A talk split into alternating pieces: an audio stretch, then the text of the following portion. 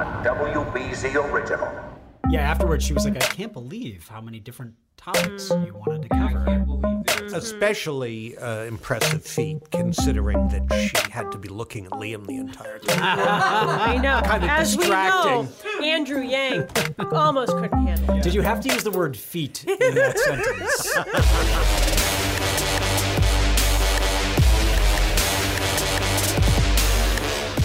Everybody. Kind of gloomy outside, but we're cheery in the Studio BZ studio because Not we are still Allston's number one podcast. It is season four, episode five, and welcome. I'm Paula Ebben. I'm Liam Martin. I, I do feel I'm my personality completely shifts. Daylight saving and then after daylight saving. It's mm. tough. completely I, I become a terrible person. I go from being terrible person to, you know, really terrible. Like you didn't acknowledge Jon Keller's presence. Yeah, no, Jon, hi Jon. Yeah, hot. You and I both feel the same way though, that once it gets to that that 4:30 sunset, it's horrible. Gets to it. Just shut the hell up. The only thing I can say is this time of year does does it remind you though when you would come home after school late in the afternoon and it was already dark, but your mother was cooking dinner and the mm-hmm. house smells great and it's a little cozy. That's what I try to focus on. If Ed, Ed Markey is smart, he will run for re-election to the Senate against Joe Kennedy strictly on the basis of the lead role he played in getting the start of Standard Time pushed back. Remember, it used to be mm. earlier Yes. in October. He took that ball, and we, we go back to longer daylight earlier in March, and we mm-hmm. end it later in the fall. Of course, with Eric Fisher, we would completely abandon the entire thing and never he would change just go the daylight clocks. saving for the whole year. Maybe Eric Fisher should be senator. Let's talk about uh, what's coming up this week. Yes, I spoke one on one with Suffolk County DA Rachael Rollins, one of the most interesting politicians in the state, who uh, for now 10 months has been the district attorney of Suffolk County. She has. Um, created all kinds of conversations about the crimes that we prosecute versus the crimes we don't. She faced a lot of criticism recently with the straight pride parade protests in Boston when she elected to drop the charges against some of the protesters who were arrested by police. I asked her about that criticism, her response to it, and we talked about a bunch of other things, including hmm. safe consumption sites as well, which she sports. And she is my fellow Cantabrigian homie. Oh, I didn't know that. Yep, There you grew go. up right around the corner from me. So we have an extended interview with uh, Rachael Rollins. Excellent. Also, an extended interview with the McCourty brothers. I had the chance to go down to Gillette Stadium, talk to them after practice one day. Really fascinating interview. Of course, you can hear the entire thing here that we didn't have time for on TV about the role that they played in the Student Opportunity Act, which has been working its way through the legislature this year. Uh, really interesting. We'll explain as we discuss it what the act is about. But then also, I talked to former Education Secretary Paul Reville, and uh, you'll hear from him about what he thinks of the act, what he thinks we really need to do to improve education in This is the big funding now. bill that would change big the funding funding formula, yeah. For in uh, districts with low income families. Yeah. And then, Jon, Yeah. we're going to talk about how you're a Zoomer. I don't know. What does that mean, Jonathan? What's a Zoomer? What's a Zoomer? It's it's uh, Generation Z or you know uh, In between. Right. the, the generation After, after, millennials. millennials You know, is like, Generation Z. No, no. I'm a boomer. I'm a total boomer. he's a boomer. Late wave, but. Attitude wise. But you're a Oh, Zoomer. attitude. Yes, you mean I'm a hip Attitude-wise. cat? Is that what you're trying to say? I really, I really, really cat. appreciate Hip that. cat might literally be the most baby boomer way of saying that you're with it. With The it. hip cat. Hip- You, are you going to Hipper pop, than hip. pop the collar on your leather jacket now as well? And That's You know, That's an expression when you're a jet, you're a jet all the way. That's right. As the Tower of Power once said, hypness is what it is, but sometimes hypness is what it ain't. Words Who to said live that? by. The Tower of Power. The, the tower. of What is the Tower of Power? Yeah, we'll talk later. All right. As a district attorney, she has become one of the more talked about politicians in all of Massachusetts. Suffolk County DA Rachael Rollins joins us now. Rachael Rollins, thank you so much for coming on the show. We appreciate it. Let's start with the case of Inyoung You. This is the former Boston College student. Your office has charged her, accusing her of pressuring her boyfriend to kill himself. She allegedly sent hundreds of text messages to BC student Alexander Urtula, urging him to commit suicide. And in fact, your office says that she was present when he did jump off a building the day of his graduation from Boston College. Why did you decide to pursue this case? Yeah, so um, we we at first uh, thought this was just a tragedy, and the good work of the MBTA police and others, um, after looking at the uh, Mr. Urtula's phone, saw just um, some really concerning information. Thousands of texts, 47,000 uh, texts um, approximately. So what was really um, clear to us was that we we did not just have a suicide on our hands. We had somebody who we believe, um, and a grand jury returned indictments, was um, manipulating and influencing this person and, and um, essentially beating them down mentally um, very, very often. It's just a really sad situation. There will be free speech advocates who say she didn't push him off the building, she didn't hand him a weapon, she used speech and that that's protected by the First Amendment. What would be your response to yeah, that? Yeah, I mean, it, this, these these cases aren't easy, and we saw with Michelle Carter, which is a case again out of Massachusetts, where um, a judge uh, found that she was responsible, and the Supreme Judicial Court just upheld that. So we have pending legislation right now um, where assisted suicide essentially would be um, a crime in and of itself, and there wouldn't have to be mans- manslaughter charges brought. So we are watching that very closely, but um, the the behavior we believed was egregious and criminal, and we do what's right, um, whether it's easy or not, and we believe a jury is going to make a determination in the future. Inyoung You, the defendant in this case, is in South Korea. Are you going to be able to get her back to the United States to stand trial, do you think? We are, we are cautiously optimistic, and we're working with counsel of hers to do so. Um, but we are also prepared, if extradition is required, to be uh, able to do that smoothly. And what I think really this shows, Liam, is domestic violence looks very different than maybe a lot of people think it does. Um, and so, with the Michelle Carter case, for example, um, the protagonist was a woman um, in that circumstance, as is here. Um, but I just want people to know that it's not just physical violence. There can be emotional, psychological, financial. Um, you know, if somebody's taking your paycheck, for example, or you know, not allowing you to see friends, get the help that you need, whether it's a crime or not. We want people to know that our office is available to get them services or point them in the right direction. You traveled last week to South Carolina to interview Senator Elizabeth Warren about criminal justice reform specifically. Are you endorsing her in the primary? I had not before I questioned her, but I afterwards with Larry Krasner, who's the district attorney in Philadelphia, um, he and I both endorsed her after that. Um, after that forum. And I believe she gets it, right? So she is our senior senator here. We've worked very closely on some criminal justice reform issues within the state.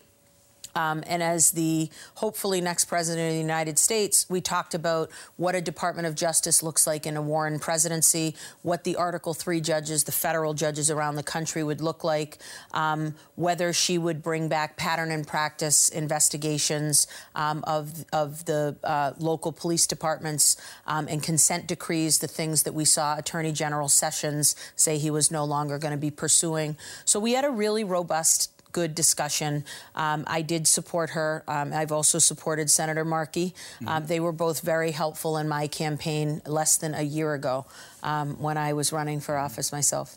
One of the issues you discussed with Senator Warren is safe injection sites or safe consumption sites. Uh, this is where drug addicts could go and have a safe place under supervision to take certain drugs. Why do you support those? So I think what I'd love you to hear me say is, Liam, if the option is we're going to do nothing and keep it just the way that it is, or we're going to say yes to something that you might have a lot of questions about, but we're going to keep the conversation going, I'm always going to be a yes. And what I like to remind people is, as DA, I'm the one that gets the phone call when people are overdosing and dying.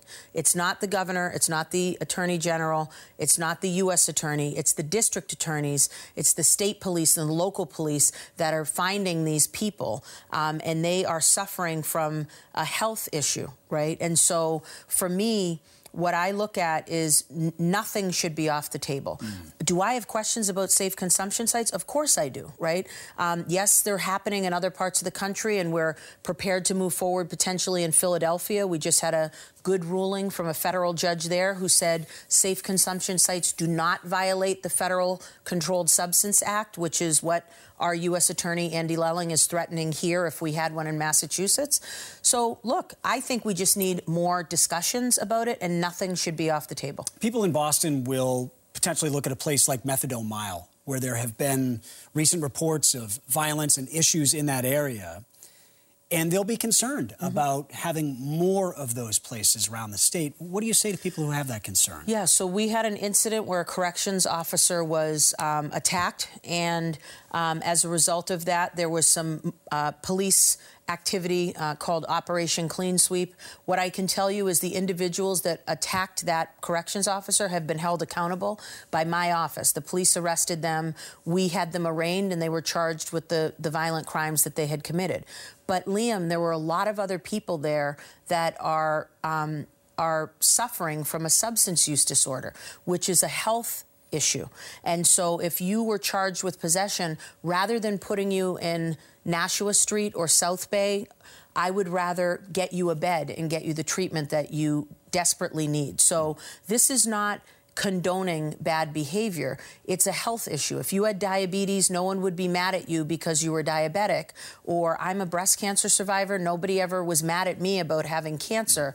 Addiction is real. These are people, right? And I think we've lost lost tr- track of the fact that th- these are these are human beings that we are seeing out there that are hurting, and we need to help them. And jail isn't the right place for them.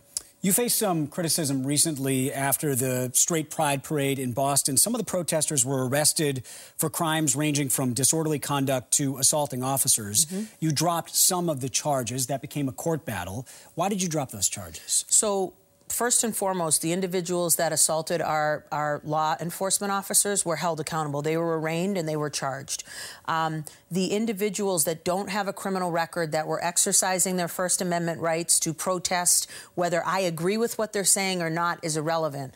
Um, but if they were not violent or if the police reports were not complete enough for us to sustain the charges, then I'm never going to prosecute those cases.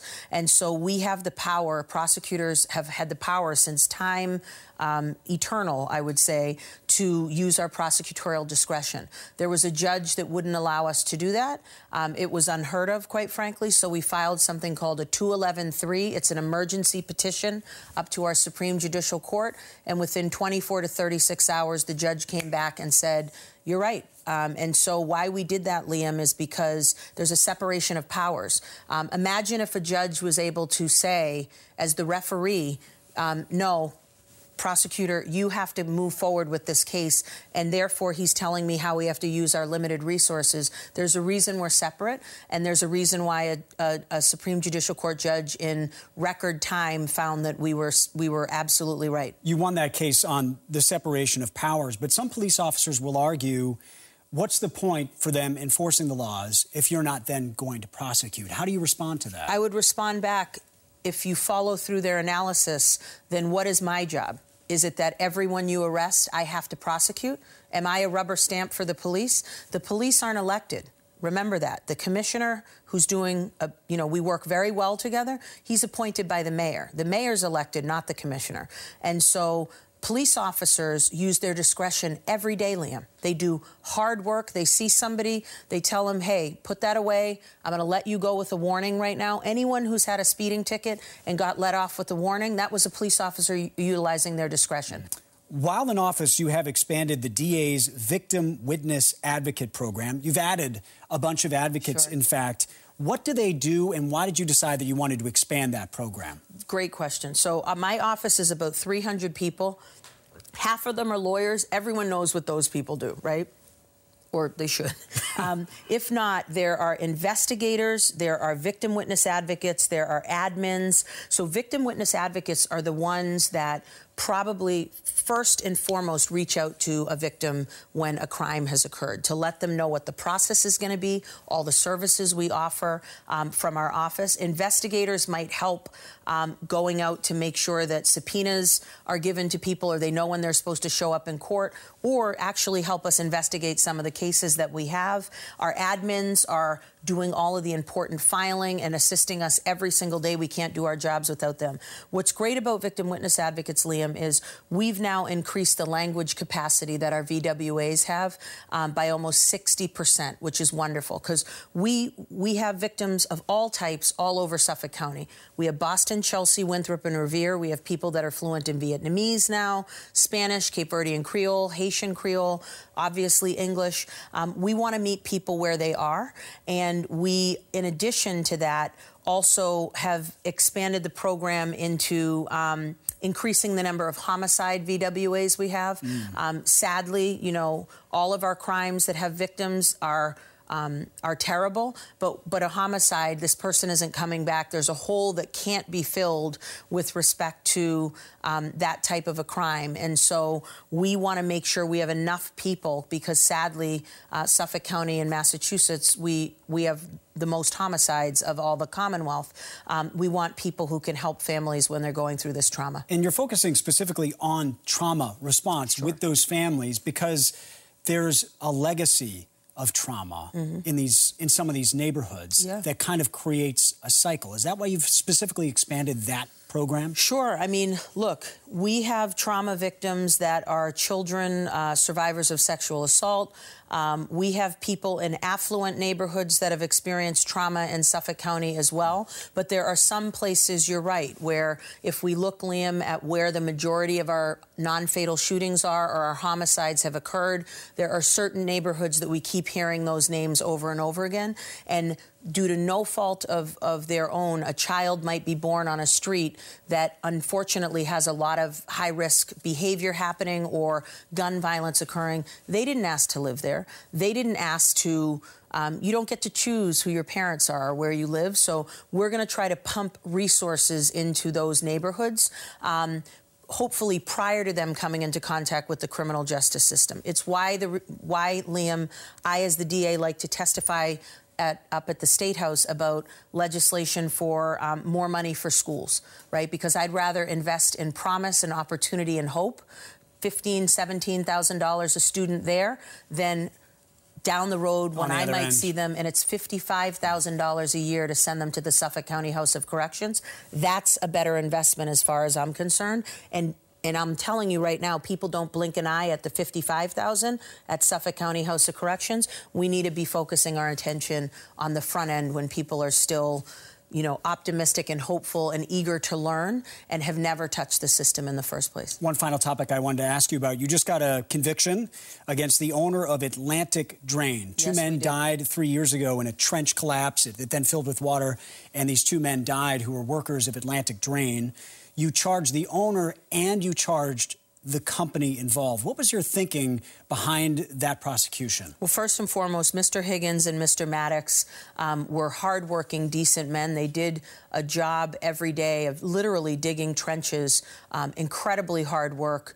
Um, you know, died uh, unnecessarily because Mr. Otto wanted to cut corners and save, you know, save money and not be safe. Um, I can't take full credit for this. District Attorney Dan Conley um, charged this case prior to me becoming the DA, and I'm proud that he did. Um, excellent work by Lynn Feigenbaum and um, uh, Michael Glennon, who are the two assistant district attorneys on this case, and Elise, the victim witness advocate, who dealt with the Higgins and the Mattocks families mm. and walked them through. I mean, you have to remember when people die, Liam, they, the family deals with the death. They then, if we are fortunate enough to find the person who's responsible, they have to relive that when they sit through a trial. We give them as many resources as we can, but I'm proud of DA Conley and the, and the choice he made. And um, Judge Kaplan found not only Atlantic Drain guilty with respect to the two manslaughter charges with respect to Mr. Higgins and Mr. Mattocks, but the uh, witness intimidation charges as well, as well as against Mr. Otto. So we are looking forward to sentencing in December, but we want contractors to know if you're going to be cutting corners and putting your employees' um, safety at risk, we're going to be prosecuting you. What sentence will you be asking for? Well, we hope. Uh, we're, we're not going to say yet what we're asking for for Mr. Higgins and Mattocks. Sadly, I believe um, the guidelines might be smaller than we are. Um, that we believe these two men men's lives are worth, but I'm not. Um, we're going to be asking for what we think is appropriate, and I think the number is going to be high. Whether Judge Kaplan gives it or not is up to him, but we're going to honor these two men's lives. Suffolk County District Attorney Rachael Rollins, thank you so much. We appreciate having you on. Thank you. Thank you, Liam. This is Greater Boston, cradle of American democracy. Devin and Jason McCourty are so much fun to watch uh, during a Patriots game. They're so talented, and their relationship is so close. They're wonderful to talk to. So I went to Gillette Stadium because I wanted to talk a little bit deeper with them about their involvement. We all might have noticed last spring in March that they testified at the State House uh, when uh, the legislature began to really deliberate the Student Opportunity Act, which is a bill that looks as though it's just on the verge of heading to the governor's desk. It has great bipartisan support. It will mean $1.5 billion infused into our state education system, particularly helping out school districts with a high percentage of low income students. So that obviously areas and this goes across the commonwealth uh, from rural districts where kids might not even have wi-fi. It was fascinating to talk to them about why this was so important to them. They knew every single dimension of this bill. They had followed the legislation throughout the year intimately involved in making sure uh, that it was going to be passed, which it is in the next couple of weeks. And then right after that, you'll hear my conversation with former Massachusetts Secretary of Education Paul Reville. Uh, he has a new book out, and he talks about what it is we need to do heading into the next couple of decades to improve school for children in Massachusetts. Creativity combined with innovations in technology. Well, let's talk about what you've been working on this year because it's so impressive to watch you, uh, as part of the Players Coalition, tackle education in Massachusetts. It is an issue that I'm following all, the, all of the time. And I think some people might have noticed when you testified on Beacon Hill last March or seen you wearing your t shirts about Fund Our Future in July or seen the op ed in the Globe.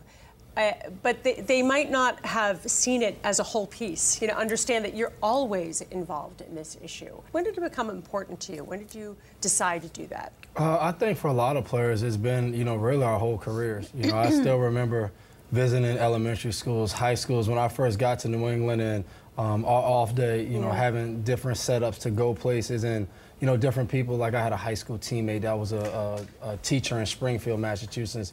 One random day, I went to high school in Springfield, and mm. um, I think about about three years ago now, players kind of realized like we're already doing a lot of these things. Like, what mm-hmm. if we form together and we start to look in some areas we've never looked in before, like with policies and le- mm-hmm. legislation, doing some of those things. But we realize like it's hard to do those.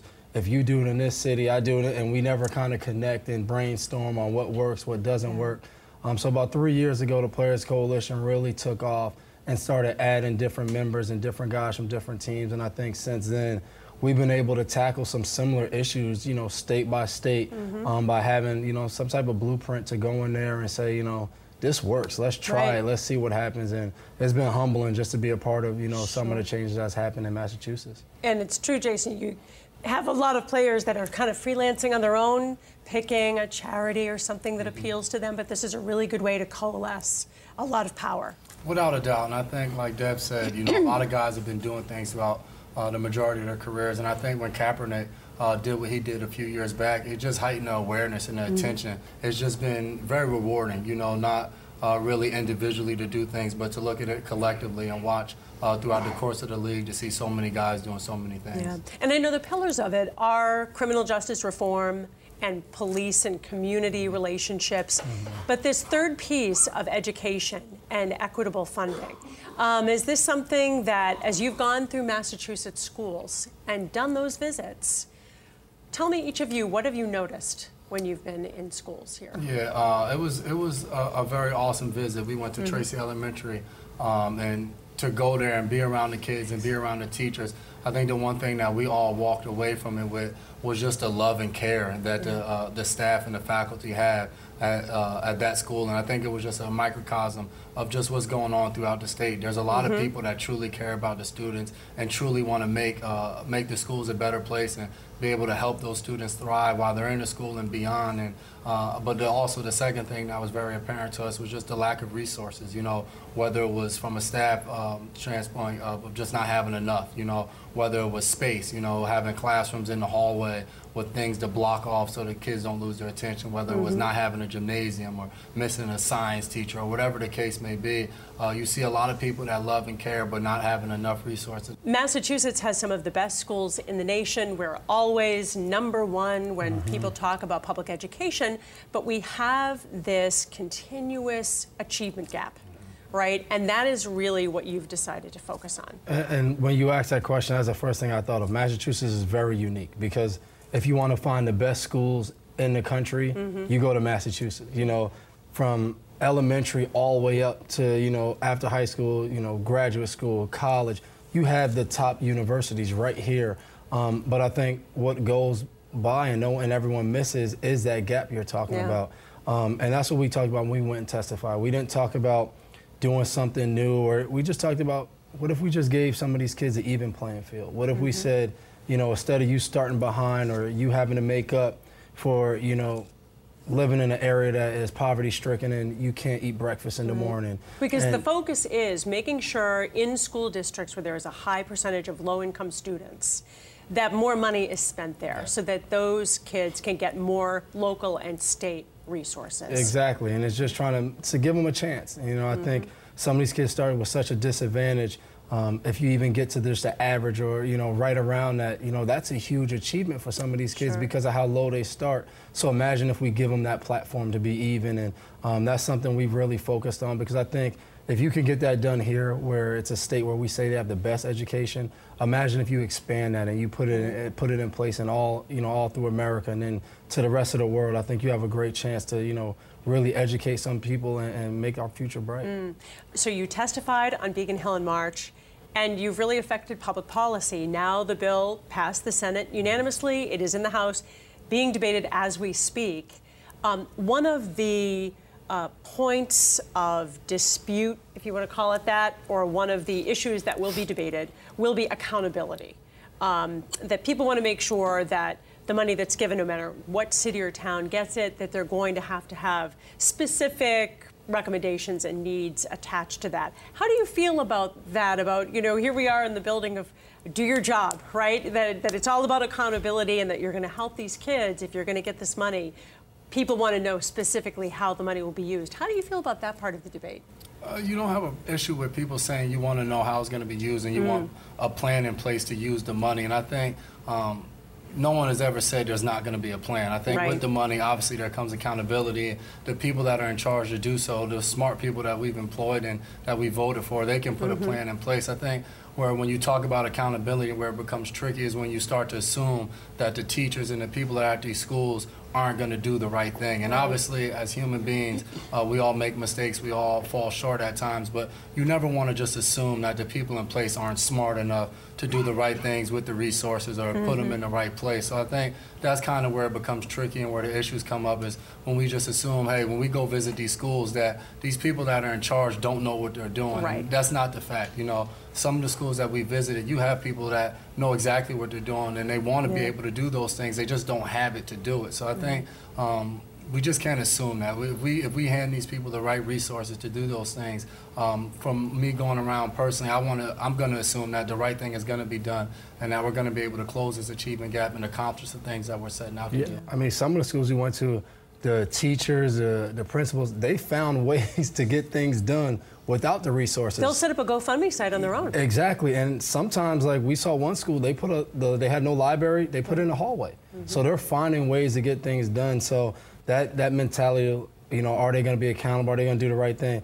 I think you know we don't want to start using that as an excuse. You know, let's let's see how it works out. You know, mm-hmm. I, I have full uh, trust that they're going to get that done because when you go witness what some of these teachers have done to make sure kids get what they need, they've gone above and beyond, you know, what their job calls for. Yeah. What's your message to legislators as they debate the whole bill? You just want them to get it done.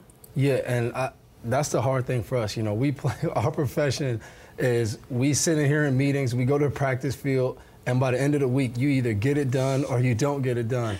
And when we step outside of that and we step into, you know, politics and, and legislation and all that, and it was like, all right, we talked, and then we're like, all right, well, we'll see you in a couple months. Right. We'll decide.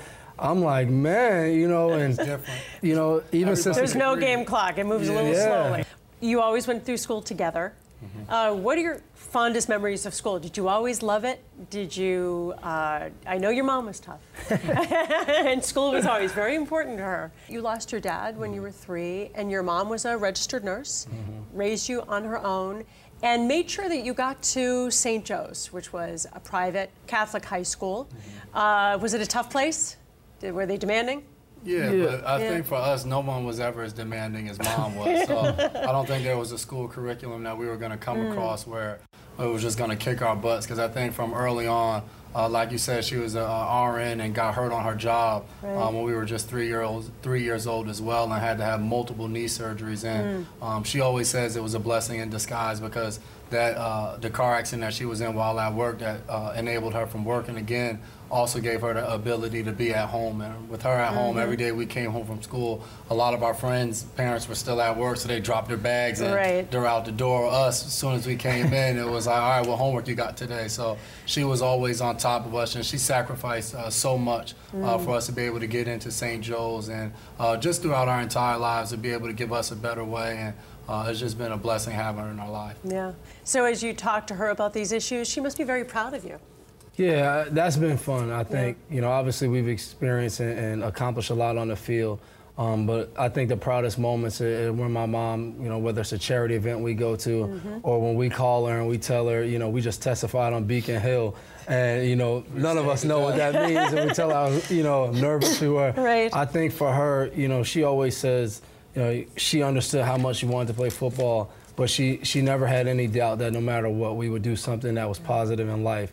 Um, and I think she's very proud to see that even though we accomplished our dreams of playing football, that we still go and try to do things that are bigger than football and, and show, show true purpose. Right. When we get to the end of this whole process, and hopefully the bill is complete, it's enacted, it's going to affect students starting next school year, uh, how will that make you feel that you were part of affecting this public policy?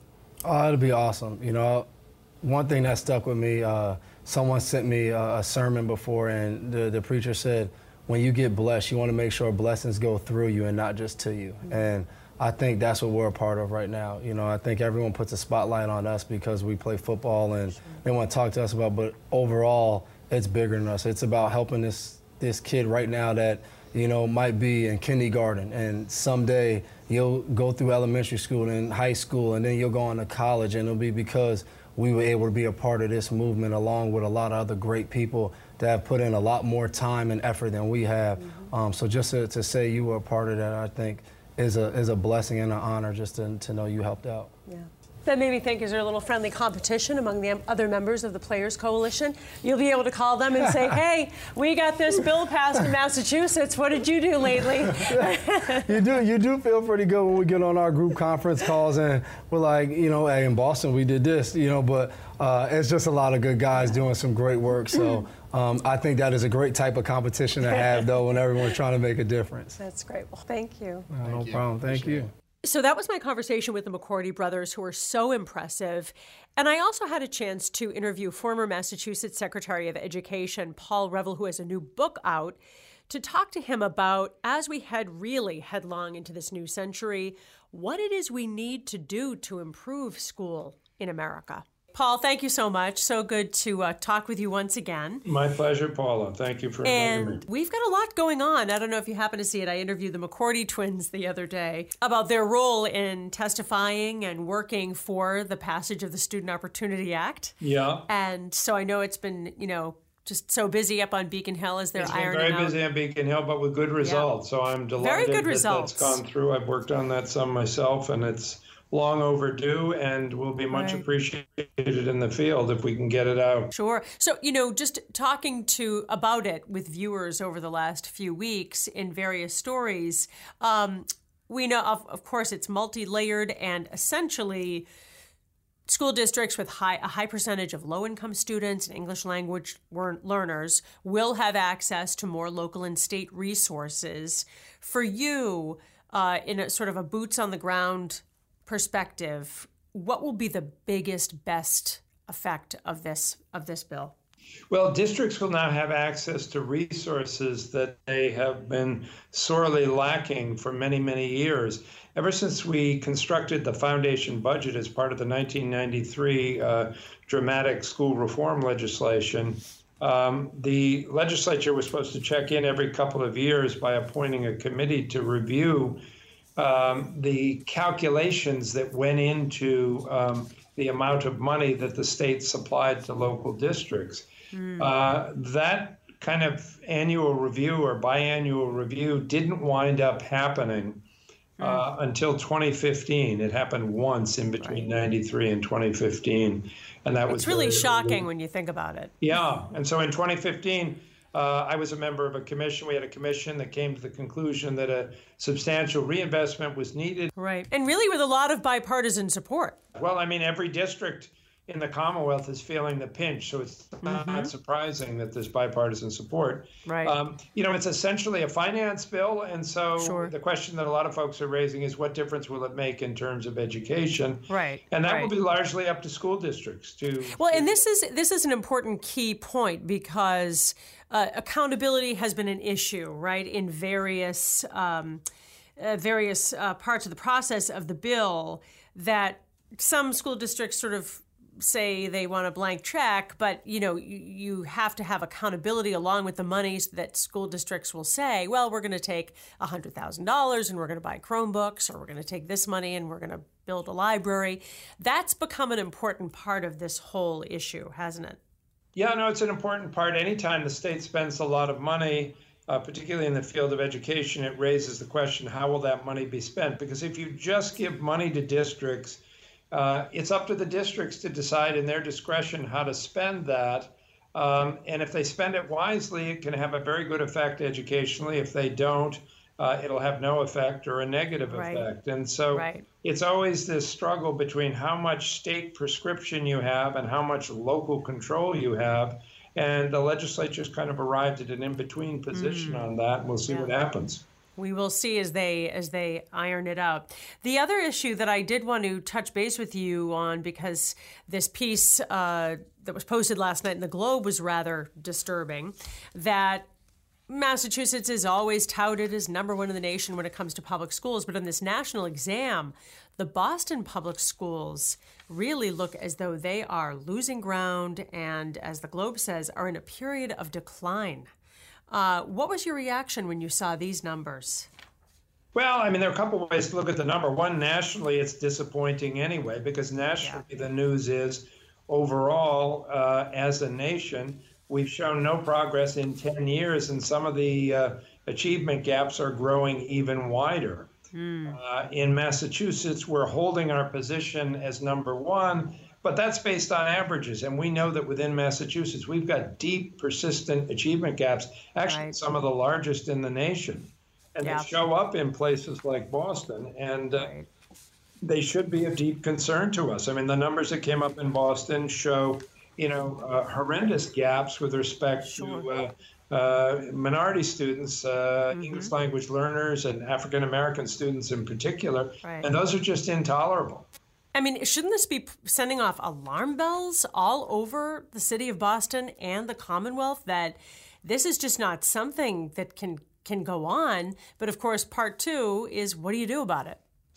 Well, I mean, it should send off alarm bells, but on the other hand, it's not really news, Paula. This is something that, uh, you know, we've known for some years. These results have been uh, uh, coming out on, on a pretty regular basis.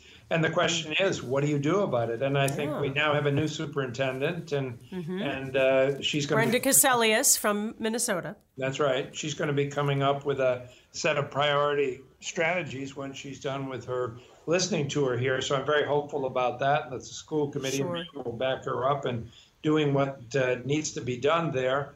Uh, You know, at the same time, I think some of what needs to be done goes well beyond the four walls of our schoolhouses and has to do with the conditions uh, of children's lives outside of school. And- So, if it were up to you and we gave Paul Reville the power to take action, what do you think are the top three priorities? What what really needs to happen for these minority students to do better in school? Well, okay, if I had to pick three things, I guarantee that every child has access to early childhood education. Boston's made some progress on that, but needs more. I would guarantee that everybody has access to high quality summer enrichment in the 12 summers that happen between uh, kindergarten and grade 12. And then I would build our capacity in terms of public health for dealing with the mental health problems that are Yeah. getting in the way of so many of our students' learning. So those would be Yeah. the three things that I'd do. And those are really difficult, aren't they? And Well, they're challenging. I mean, there are Yeah. there are uh, sort of coordination and resource capacity issues connected with all of them. It requires a deeper commitment, and I think that's what Right. we're learning from these results. Is it's not just a function of school department performance. It's that mm-hmm. if we're going to get all of our children up to the high level that's described on something like a NAEP test, it's going to take more than just 20% of their waking hours, which is how much time they spend in school. A lot more has to go into supporting them and providing them with opportunities. Your latest book is Broader, Bolder, Better. Uh, what do you cover in your latest work? Basically, we're saying schools alone, as we currently have them constituted in our society, are insufficient to do the job that policymakers have asked them to do, which is to educate all of our children to a level heretofore enjoyed by the privileged few. In other words, if mm-hmm. we're going to get children from Roxbury on a par with children from Weston, it's hmm. going to take a dramatically different effort than we currently have. And we're going to have to take into account the conditions of those children's lives outside of school, outside of that 20% of their waking hours they spend in school. So it makes the case for why we need to do that and how you can do that. What sorts of interventions, strategies, programs, supports, and opportunities need to be in place? Hmm. Well, Paul Reville from the Harvard Education Redesign Lab and uh, former Secretary of Education and author of this book, Broader, Bolder, Better. Thanks for joining us, and let's hope that as a nation we can tackle these issues and do better. Well, I hope it gets put at the top of our priority list. I can't think of anything more urgent. Thank you, Paula, for having me on board today. Paul, thank you. The answer is more technology. More and better. More and better. and better. and better. If you have been online at all over the last week, you have probably seen this hashtag trending topic, OK Boomer. And if you're wondering what it means, it's this. You can go see the New York Times article about it called OK Boomer Marks the End of Friendly Generational Relations. And what this is, is it is sort of uh, a pushback from Generation Z and the millennial generation against the boomer generation. Uh, generation Z and to an extent the younger millennials have grown up at a time of increasing climate change, uh, widening uh, financial inequality in America, the two different wars that we have going on, and there's a lot of discontent among those two generations and a feeling that the baby boomer generation in some way failed them. And uh, there's an interesting quote in here from uh, one of the people interviewed for the New York Times, and it is Everybody in Generation Z is affected by the choices of the boomers that they made and are still making. Those choices are hurting us and our future. Everyone in my generation can relate to that experience, and we're all really frustrated by it. And this is one of the Generation Z people who was interviewed by the New York Times. And it has sparked, as is the case with everything nowadays in social media, this real debate about do they have a point? And then are they making the point in a way that is constructive? Well, Jon Keller has been talking about the scourge of baby boomer politicians for years. and yeah. Jon, you really believe the boomers have really screwed over this There's no doubt about it. I mean, think about it. and you're a boomer, by the way. Oh, card carrying. Absolutely. La- late wave. One of the proud. Late wave boomer. Little too young for Woodstock, but vividly remember uh, Vietnam and Watergate and so forth. And uh, look, the uh, the baby boomers were not called the me generation for nothing. The d- dominating characteristic of the baby boomers throughout our entire span here, and uh, first of all, understand, you know, we're talking about 100 million people, maybe, Probably less at this point. We're starting to die off, but uh, so Who the, moved through the century like locusts. well, these are sweeping generalizations, so not everybody is going to fit into this. Of but- course. But, uh, you know, narcissism uh, and selfishness are the defining characteristics. Even uh, as the baby boomers were identified with this sort of utopian uh, communitarianism, you know, Woodstock, communes. Right, because it's whole the thing. generation of the hippies. Right. Uh, right. Next thing you know, they're you- you're moving into the seventies of you know drug abuse and uh, and and uh, uh, AIDS, uh, the unaddressed AIDS crisis, and then uh, into the uh, the eighties with the the me decade. You know, the decade of greed. Greed Real is good. materialism. Yeah. So, you know, uh, it's a failed generation, certainly politically. I would argue, outside of the uh, universal availability of good sushi, um, and maybe one or two other items, uh, nothing good has come out of the baby boom. Just a lot of destruction and uh, uh, garbage for the younger generations to have to try to clean up. I actually pulled from my bookshelf, Liam. Yes, a I'm looking at tome your book. A that tome. I keep with pride called The Bluest State, mm-hmm. written by one Jon Keller. Right. And here's a passage. That's over 10 years old. This is yeah. When this did you write this? 2007. Seven, yeah. So it is 12 years ago. But But here's it his goes to show what a sage he is. He is a sage. He foresaw all of this. Yeah. And I quote Boomers and broken contracts seem to go together like a tasteful wine food pairing on the menu of the bistros they like to frequent. From the Gingrich era contract with America to the bipartisan promises of Social Security, health care, and campaign finance reform, conservative and liberal boomers alike have specialized in sweeping visions that somehow are never quite realized. Or, as in the case of the Big Dig, consummated with appalling costs and consequences. How ironic that the most popular politician in Massachusetts regularly takes heat from boomer pundits and pols for failing to make grandiose promises. If there is a vision for the next term, it's not yet apparent, wrote a Boston Herald columnist on the eve of his landslide reelection to a third term. Who is that? Tom Menino, the late Tom, Nina. Menino. Added a Globe columnist, if there is a vision, it needs rearticulation and readjustment. So, what was it about all their grand visions they couldn't realize? Well, where do you, where do you start?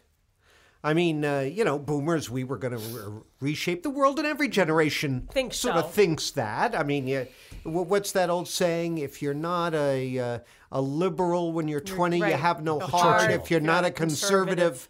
By the time you're 40, you have no brain. Winston Something Churchill. like that. Mm-hmm. Can we talk about the other angle to this, though, which is that, and it says here in this New York Times article, another quote from someone. In the end, and this is from a Generation Z person, in the end, boomer is just a state of mind. Anyone can be a boomer with the right attitude. You don't like change. You don't understand new things, especially related to technology. You don't understand equality.